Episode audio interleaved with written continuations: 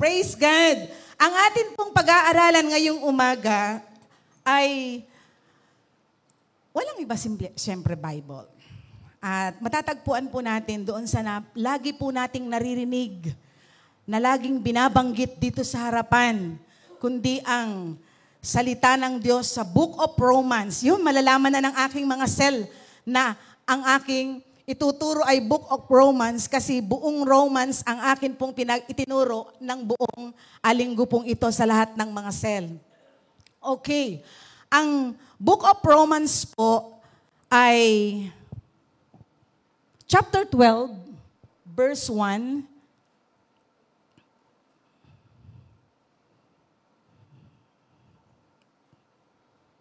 Saglit lang po kasi magbubukas ako ng aking Bible. Okay.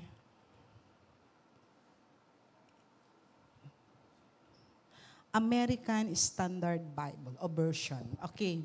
Sa Tagalog sabi niya, kaya nga mga kapatid, alang-alang sa masaganang habag ng Diyos sa atin, ako'y nakikiusap na ialay ninyo ang inyong sarili bilang isang handog na, mabu- na buhay, banal at kalugod-lugod sa Diyos. Ito ang karapat dapat na pagsamba ninyo. Ninyo sa Diyos. Sabi po dito sa ASNB, ASNB o ASV, sabi niya, I beseech you, therefore, brethren, by the mercies of God, to present your bodies a living sacrifice, holy, acceptable to God, which your spiritual service. Mas iba ano, doon sa sinasabi ng Tagalog. Kukunin ko lang po yung word na sinabing spiritual service. Okay. Uulitin ko. Kaya nga mga kapatid, alang-alang sa masaganang habag ng Diyos sa atin, ako'y nakikiusap na ialay ninyo ang inyong sarili bilang isang handog na buhay. Banal at kalugod-lugod sa Diyos. Ito ang karapat-dapat na pagsamba ninyo sa Diyos. Uulitin ko, ito ang karapat-dapat na pagsamba ninyo sa Diyos. Nagtatanim na ba? Amen. Praise God. Pag inuulit-ulit ang mga salita ng isang tagapagturo, ibig sabihin, meron siyang binibigyan ng diin. Amen? Kaya wag kayong makukulitan sa akin. Paulit-ulit na po ang Romans chapter 12 hanggang verse 2 nga yan kung binabanggit. Pero ako po, ituturo ko lamang po sa inyo yung verse 1. Kasi dito lang sa verse 1 na ito ay meron, pang, na, meron ng malaking impact sa puso nating pare-pareho. Praise God. Ang title po nito ay Tara na. Sabihin mo sa katabi mo, Tara na. Okay. Praise God. Meron pong tanong, why serve the Lord? Bakit naglilingkod sa Diyos? Hindi ko nag, hindi ako naglagay ng bakit ako naglilingkod sa Diyos o bakit ikaw naglilingkod sa Diyos. Kundi ang tanong ko, why serve the Lord? Bakit naglilingkod sa Diyos? Okay. Sabi po dito sa, sa Romans po, kung babasahin po natin, tayo muna ay mag, uh, uh, mag-tour doon po sa Romans o Book of Romans. Kung babasahin po natin ang Book of Romans, ito pong uh, librong ito ay napakaganda kasi itinuturo niya dito yung mercies of God. Amen? Yung habag ng Diyos, yung pag-ibig ng Diyos, yung pagliligtas ng Diyos sa tao. Kung babaybayin po natin ang Romans chapter 1 hanggang verse uh, chapter 11, bago tayo pumunta doon sa uh, chapter 12, ay marami po tayong mababasa doon po sa Romans 1 hanggang 11, chapter 11. Bagay na kung saan ipinaliwanag niya na ito talaga yung kalagayan ng tao. Pero kahit na po ganon, ang kalagayan ng tao, sabi nga, minahal tayo ng Diyos dahil mahal tayo. Hindi niya tiningnan ang ating kasamaan. Kasi kung babasahin natin yung Romans chapter 1, ver- ah, chapter 1 and chapter 2, makikita po natin doon ang grabing kasamaan ng tao. Buksan mo nga. Romans. Buksan nga natin yan kasi para makita po natin.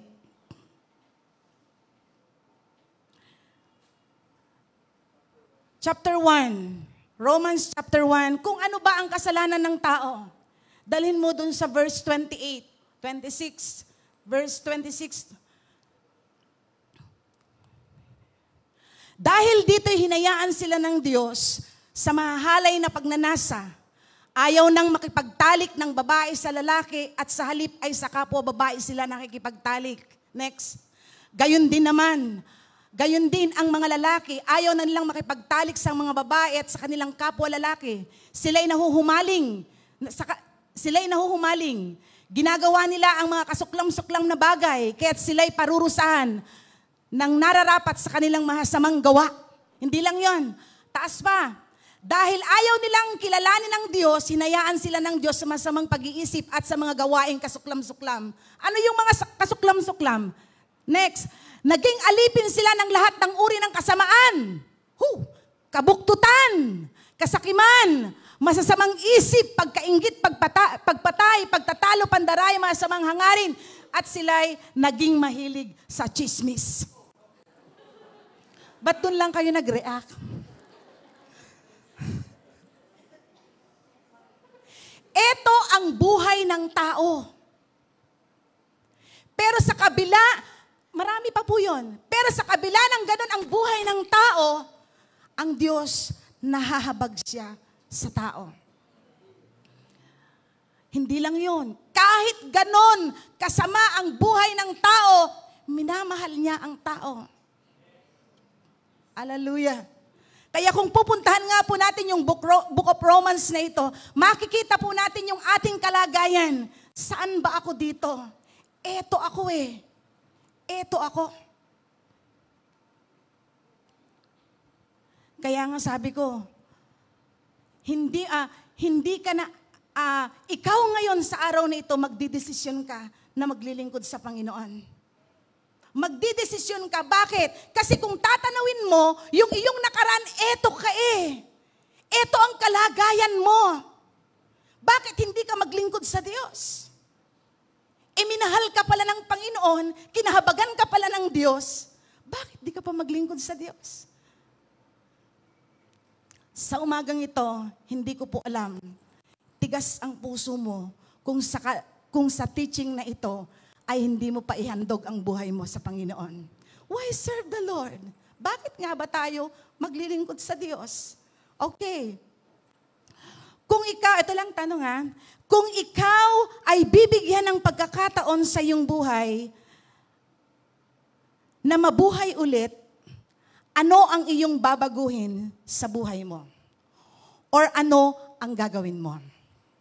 Kung ikaw ay bibigyan ng panibagong buhay, kasi ako palubog na ako eh.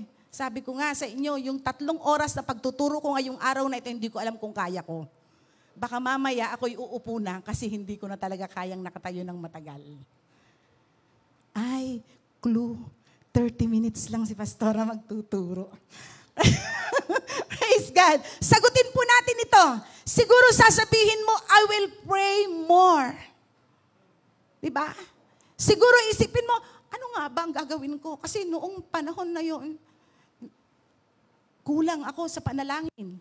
Siguro ngayon, kung ako'y bibigyan ulit ng pagkakataon ng Panginoon, ako ay mananalangin. Mas dadamihan ko pa, mas lalawakan ko pa. Amen. Tatagalan ko pa ang aking pananalangin. Hello. Siguro sabi mo, magpaplano ako ng maayos. Dahil siguro nung mga panahong yun, hindi ka narunong magplano ng maayos. Di ba? Ano pa? Aayusin ko ang aking legacy. Why? Kasi darating ang panahon, mawawala ka rin. Mawawala rin ako. Ano ang tatanawin ng mga tao na nakapaligid sa iyo? kung ang legacy mo ay hindi maayos, siguro, Lord, eto na po yung aking gagawin. Aayusin ko ang aking legacy. O sa relasyon, hello, aayusin ko na, Lord, aayusin ko na ang aking relasyon sa aking asawa. O kaya naman, aayusin ko na, Panginoon, ang relasyon ko sa aking mga in-laws. O kaya naman, aayusin ko na, Lord, ang aking pag-aaral from now on. Hallelujah.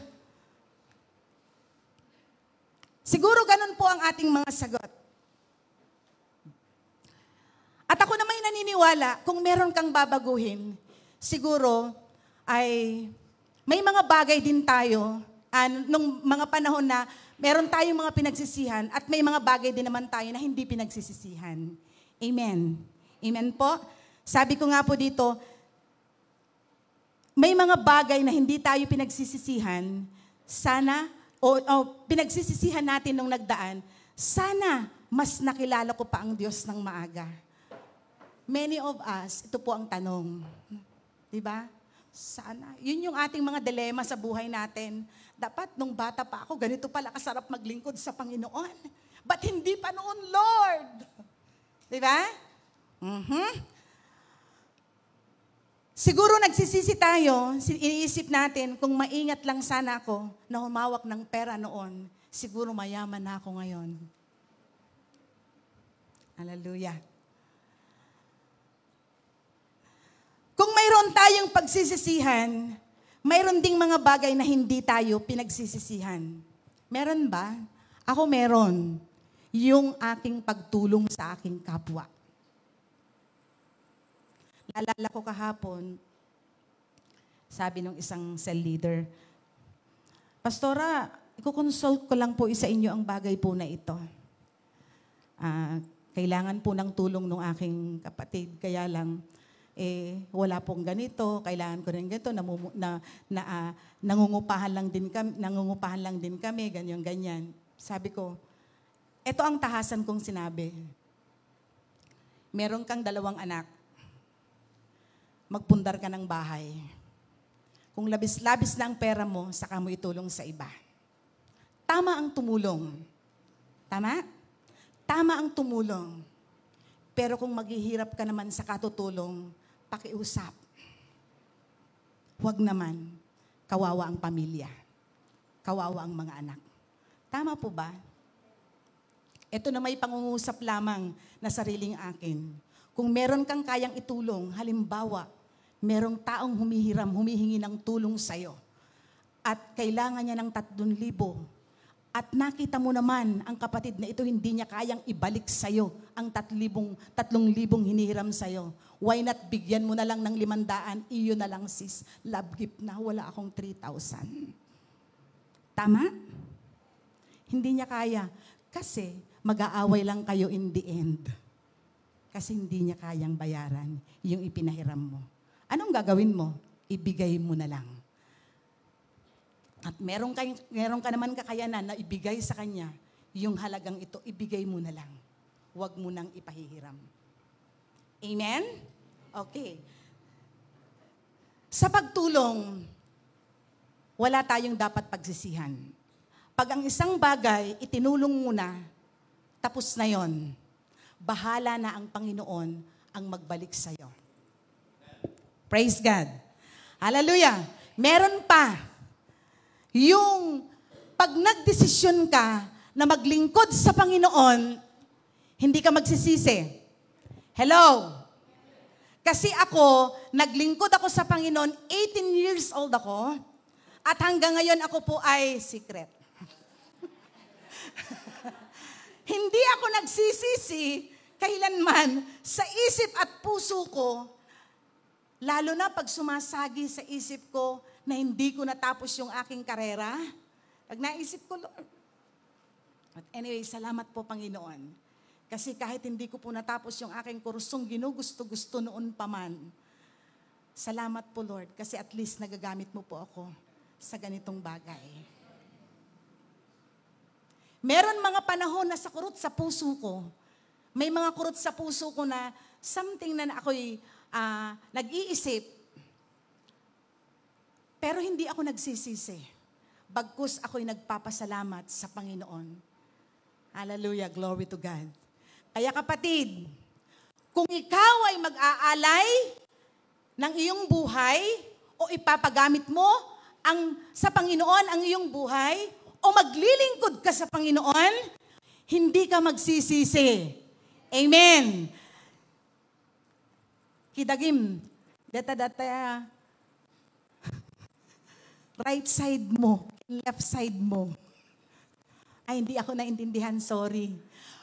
Kalabitin mo yung nasa tabi mo. Sa kaliwa at kanan. Yan. Sabihin mo, hindi ka magsisisi pag naglingkod ka sa Diyos. O kaliwat kanan. Hallelujah. okay. Doon po sa Book of Romans, chapter 12, verse 1, siguro naman, bago dumating ang chapter 12, 11 muna, di ba?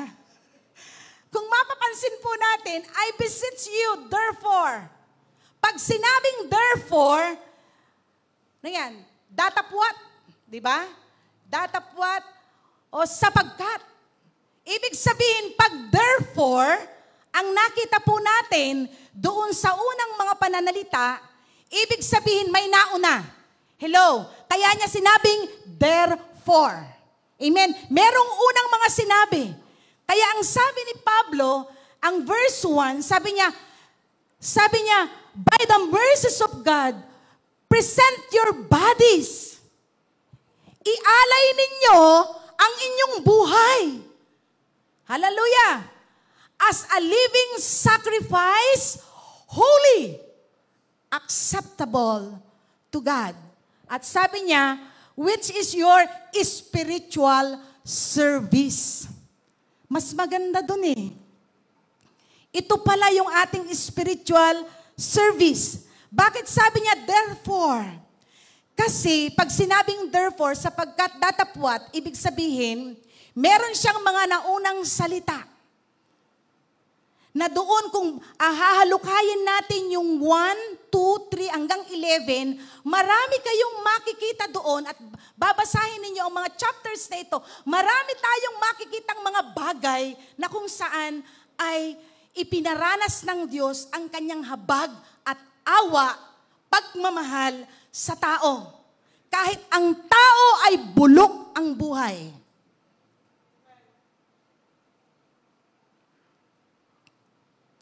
Sabi niya, kaya nga, sabi ni Pablo, nakikiusap ako. Nakikiusap ako sa iyo. Nathan. Nakikiusap ako sa iyo. Jason. Nakikiusap ako sa iyo. Felicidad. Ialay mo ang iyong buhay. Nakikiusap ako sa iyo. Willie. Nakikiusap ako sa iyo, Feli. Nakikiusap ako sa iyo, Joel. Nakikiusap ako sa iyo. Ialay mo ang iyong buhay. Ikaw naman ito. Isipin po natin, yung nagbigay ng kanyang buhay lahat-lahat ibinigay niya yung habag at hawa niya, yung buhay niya, yung pagmamahal niya, ibinigay ng lahat sa iyo. Tapos hindi ka man lang makapag-response? Kung halimbawa, sa relasyon, kayo'y mag-asawa. Naalala ko nga kanina, ako'y magtuturo, Lord. Nakita ko madumi ang bahay. Ba ang aking asawa, bumangon ng maaga, nagwalis nilinis. Oh, praise God. Thank you, Lord. Kasi hindi ko nagagawin pagbalik ko. Di ba? Talagang babalikan ka eh. Pero kung ikaw mismo o kayo mismong dalawa ay hindi marunong mag-give and take, kung dadalhin natin sa relasyon na minahal na ka na, ibinigay na ang lahat sa'yo, tapos wala kang response kahit ano, ni, hindi mo masabing thank you. Hindi, man lang mas, maka- hindi ka man lang makabili ng something na pag-uwi, pag-uwi niya, ay ma- makikitang meron ka ng ihahayang pagkain. Kakain na lang siya. Di ba? Lagi na lang ikaw ang gumagawa. Di ba sakit? Lagi na lang ikaw ang naglilingkod. Di ba sakit? Lagi na lang ikaw ang gumagastos. Di ba sakit? Hallelujah! Dalhin mo yan sa relasyon ng mag-boyfriend at mag-girlfriend. Kung ikaw na babae ang panay ang gastos, tapos yung lalaki naman panay ang take. Baliktad. Anong mangyayari ngayon? Di ba nakakasawa? Pero sa Diyos hindi niya naramdaman yun. Ang Diyos, ibinigay niya yung pilit, yung pagmamahal niya, yung buong-buong pagmamahal niya, pangunawa niya, yung grasya niya, yung mercy niya, lahat ibinigay niya. Hinubad niya ang lahat para lang ibigay sa'yo. Bakit hindi mo suklian? Hello? Pag naglingkod tayo sa ating Panginoon, tatandaan po natin, walang tayong pagsisisihan. Lahat ng bagay na gagawin natin, ibabalik sa atin ng Diyos. Kung ano yung ginagawa mo, ibabalik sa iyo ng Panginoon. Kaya wala kang pagsisisihan sa sandaling ihandog mo ang buhay mo o ipagamit mo ang buhay mo sa Panginoon. Hallelujah. Praise God. Ang sabi po dito, isipin po natin, kaya dapat lang na ikaw tao, sumamba at magpuri sa Diyos. Sabihin mo sa sarili mo, dapat lang nasambahin ko ang aking Diyos. Purihin ko ang aking Diyos. Bakit? Ito kasi yung ating spiritual service sa Panginoon. Amen? Hallelujah! Ito kasi yung ating spiritual service sa ating Panginoon. So, ibig sabihin, sabi niya doon, therefore, ibig sabihin ang chapter 12, kung doon sa chapter 1 hanggang 11, ay puro ah, ipinaramdam ng Panginoon yung pag-ibig niya, yung pagmamahal niya, at na, dahil nakita niya yung ah, kasalanan ng tao, ibig sabihin sa chapter 12, may transition. Amen? Kaya ang sabi niya, ialay nyo, ibigay nyo, ipagamit nyo ang buhay nyo sa Panginoon. Ngayon, mag-aral ka na kapatid. Baka hindi pa ginagamit ng Panginoon ang buhay mo. Magdesisyon ka, ipagamit mo sa Diyos. Amen. Kasi pag ikaw ay nagdesisyon, wala ka kapatid pagsisisihan. Okay, sabi pa po dito, sa Romans chapter 12, "Ov- over your body, present, ang ibig sabihin ng present, ibig sabihin po ng present ay ipakita mo. Ipakita mo. Ipakita mo ang buhay mo na maayos. Sabi po kasi doon, spiritual service. Sabi niya, yung ugali mo, yung kilos mo, yung pananalita mo, yung pag-iisip mo, yan ang spiritual service na sinasabi ng Panginoon. Ihandog mo ang buhay mo, ibigay mo ang buhay mo, ang isip mo, ang katawan mo, ang ugali mo. Hello? Kumusta ang ugali? Hallelujah. Sabi po kasi doon, ipakita mo, ialay mo ang buhay mo sa Panginoon. Pag sinabi mo kasing ipakita mo, hindi man po pwedeng ah, sabihin nating, ano ipapakita mo? Di syempre, ang ipapakita mo yung ugali mo. Ibig sabihin, ang chapter 12, merong transition. Ikaw ba naman mag-aalay, maghahandog sa Diyos ng pangit na ugali? Hello. Nakakingiti na ang lahat, ikaw naman nakasimangot. Nakatawa na ang lahat, masaya na ang lahat, ikaw ay nasa sulok. Hello.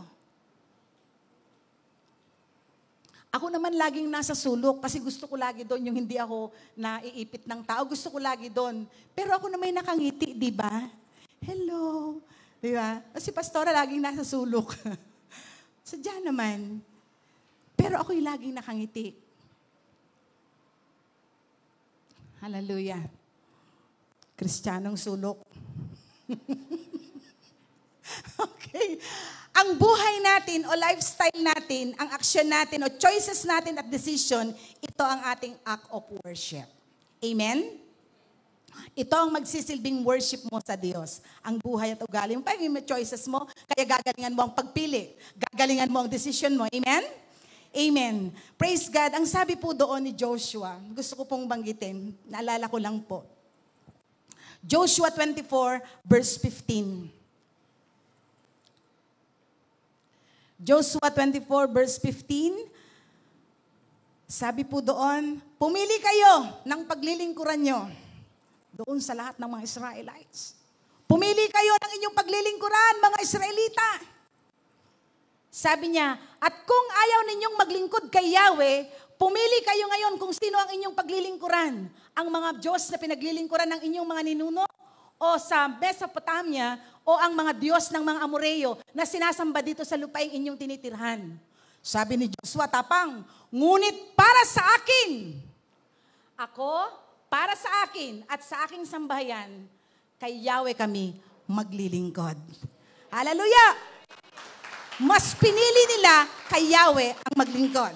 Naalala ko lang po yun. Sabi niya, Ako at ang aking pamilya, maglilingkod kami sa Diyos. We will serve the Lord. Dapat lang nasambahin natin paglingkuran ng Panginoon. Dapat kasi siya ay worthy of honor. Hallelujah. Sa Revelation chapter 4 verse 11, pakibuksan po. You are worthy to receive glory, honor, and power. Ang Diyos, dapat lang na ibigay sa Kanya ang lahat ng papuri, pagsamba. Amen? Lahat ng kapangyarihan, ibigay sa Kanya. Maglilingkod na po ba tayo? Hello? Sa 1 Peter chapter 4 verse 10, sabi niya dito, lahat ng kaloob sa chapter 11 ng Book of Romans, mababa, ah, chapter 12, mababasa niyo po doon pababa. Sabi niyang ganon, ang mga kaloob ng Diyos, gamitin natin para sa ikabubuti ng lahat. Meron ka bang regalo na galing sa Diyos?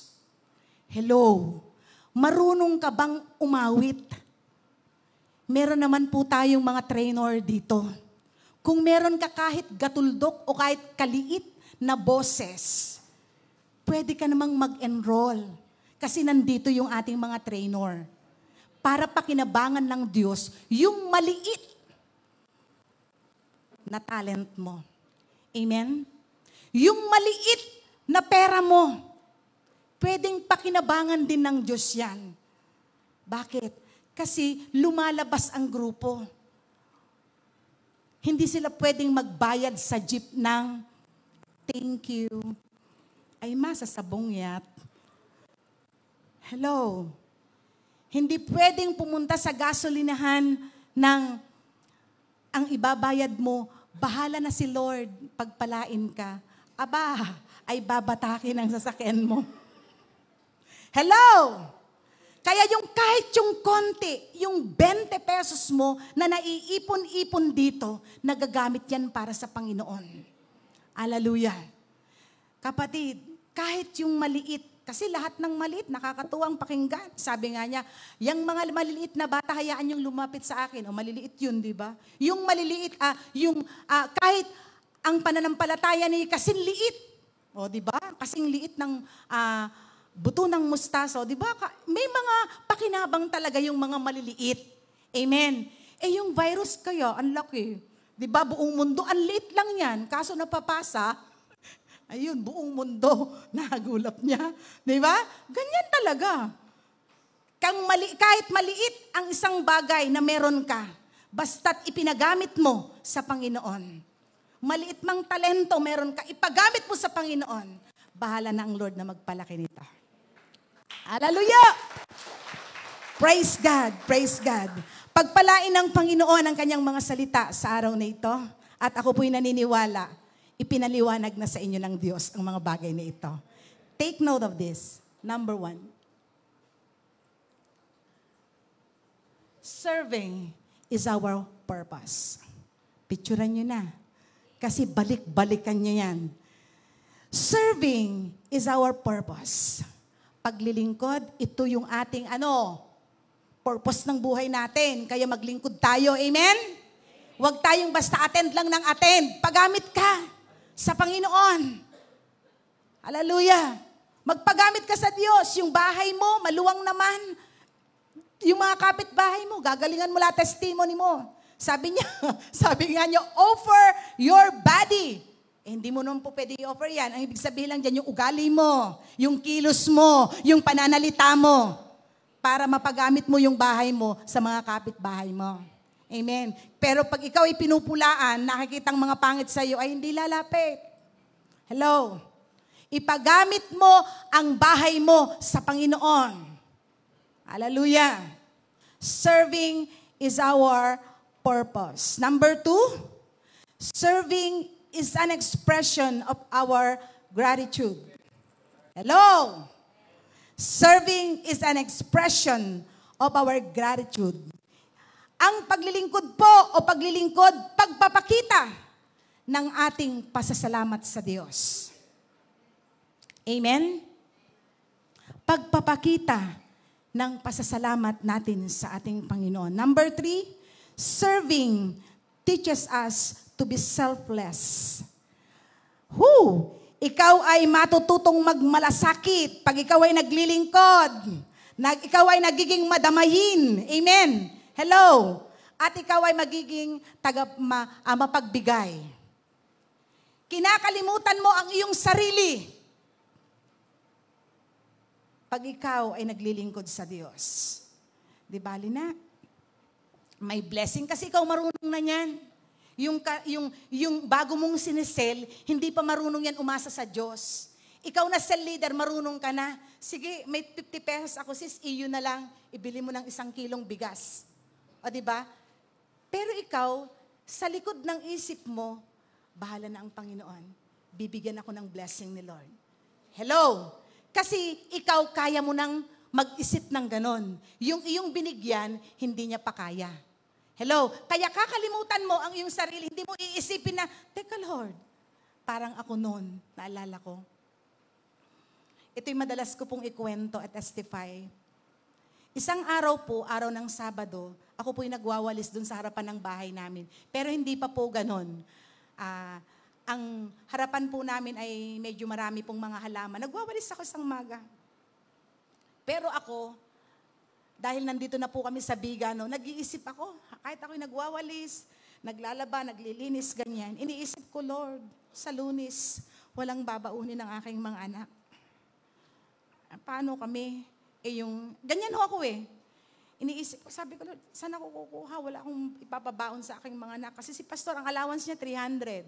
At dala niya yon papuntang Manila. Ibig sabihin, wala kaming, wala, wala talaga. As in. Hello. Dadalhin niya yung 300 na yon, dadagdagan siguro kung merong mga nag-love gift sa kanya, yun ang panggastos niya doon. Eh, kumusta yung limang anak at isang asawa? Ay, di ganon. Sabi ko, Lord, bahala na po kayo.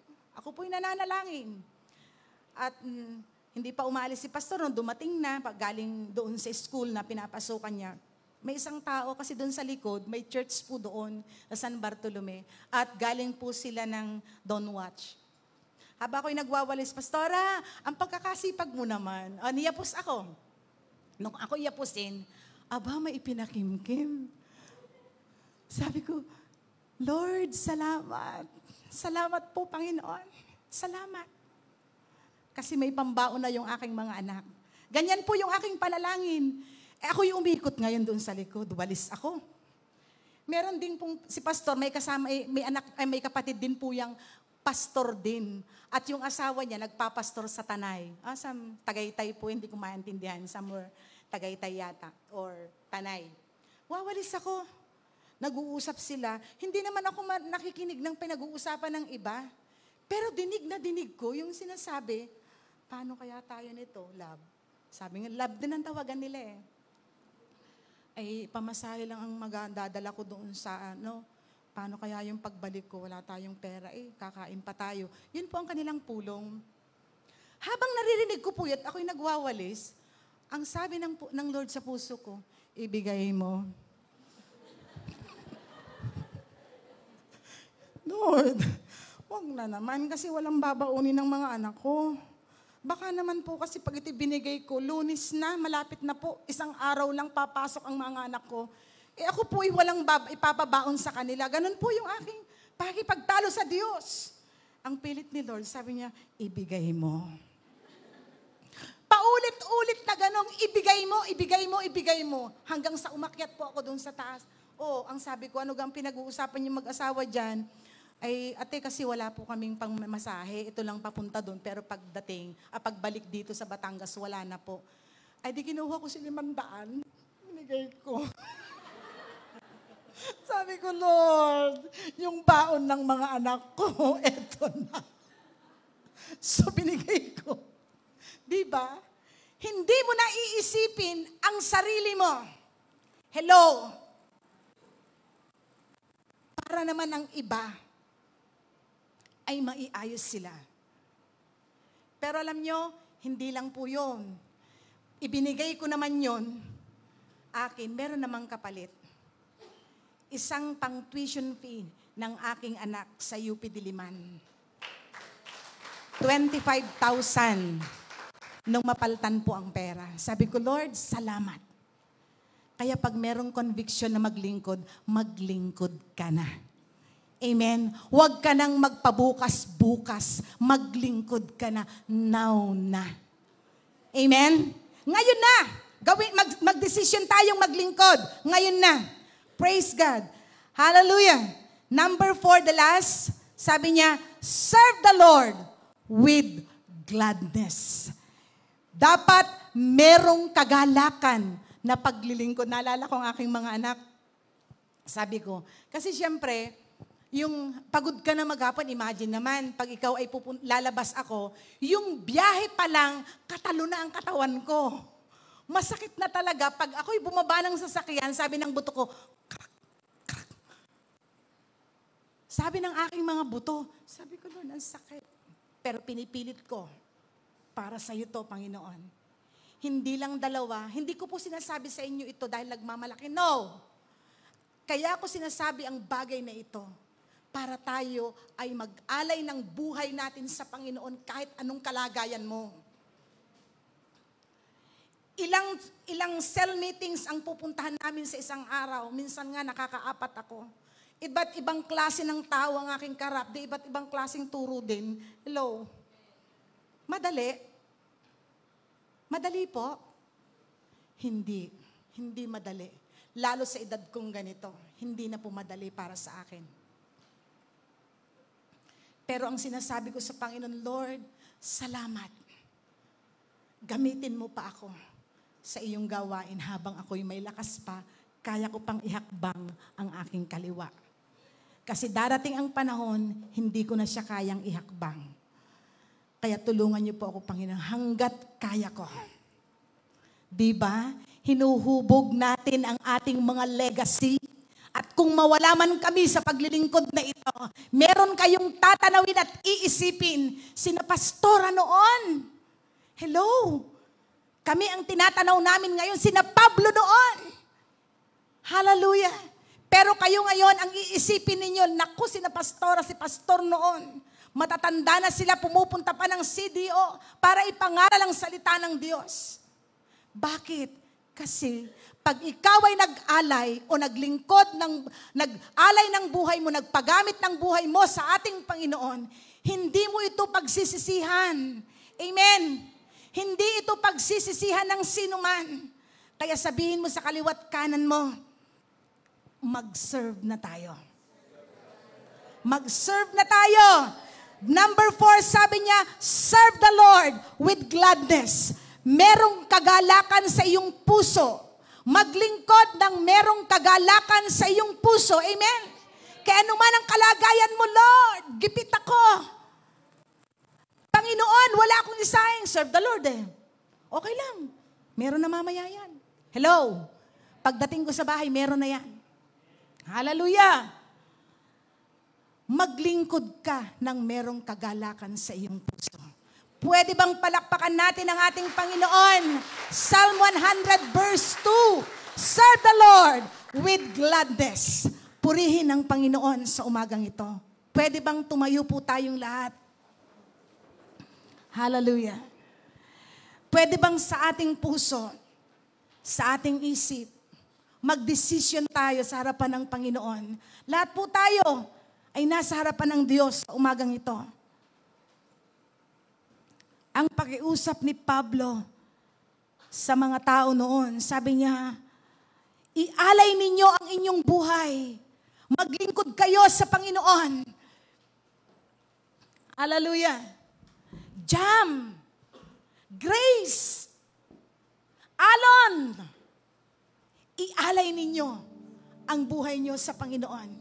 Ipagamit ninyo ang buhay ninyo sa Panginoon. Amen? Come on, people of God! Isa pang palakpak para sa Panginoon. Hallelujah! Hallelujah, Jesus! Awitan po natin ang Panginoon. I offer my life to you, Lord. Jesus. Yes, oh God. Hallelujah.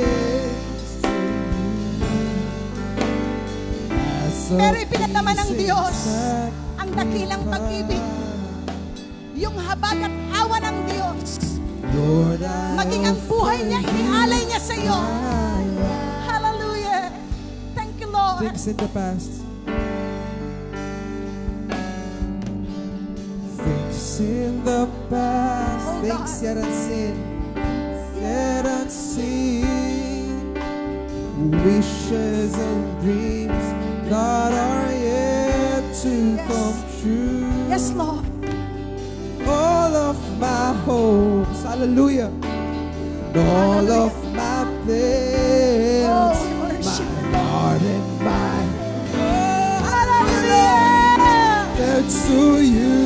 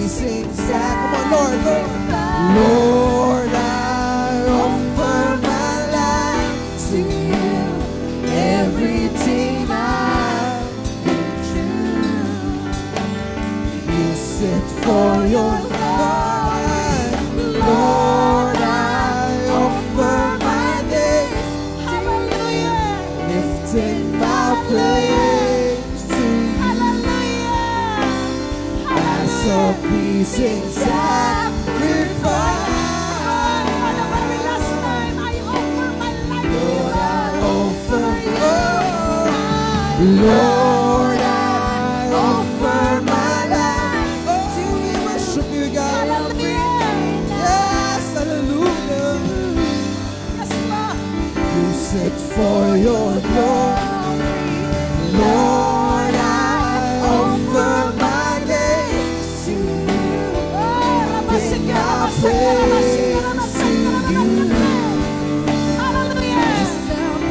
Come on, just worship Him in this place.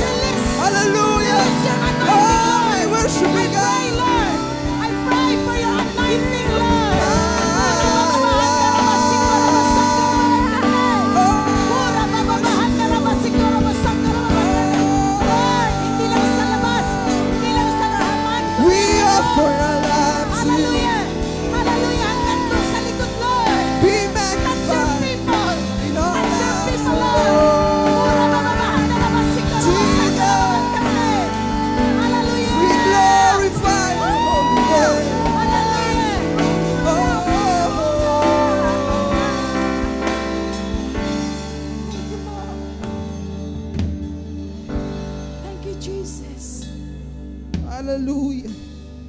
Things in the past, oh Lord.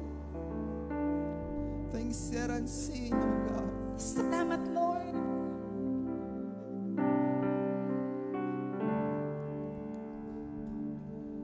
All of my Hallelujah. hopes and all of my plans, my heart and my hand are lifted to you. All of my hopes,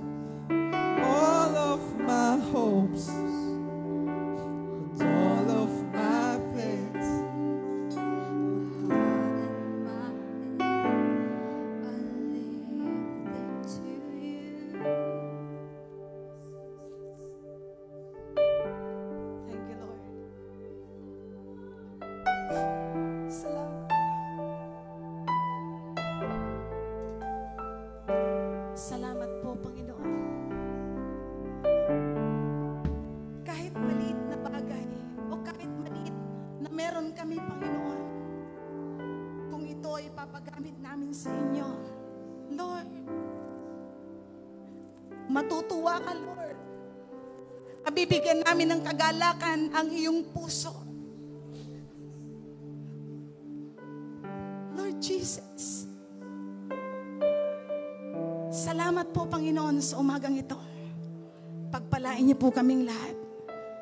Pwede bang palakpakan natin ang ating Panginoon? Thank you, Lord. Praise God.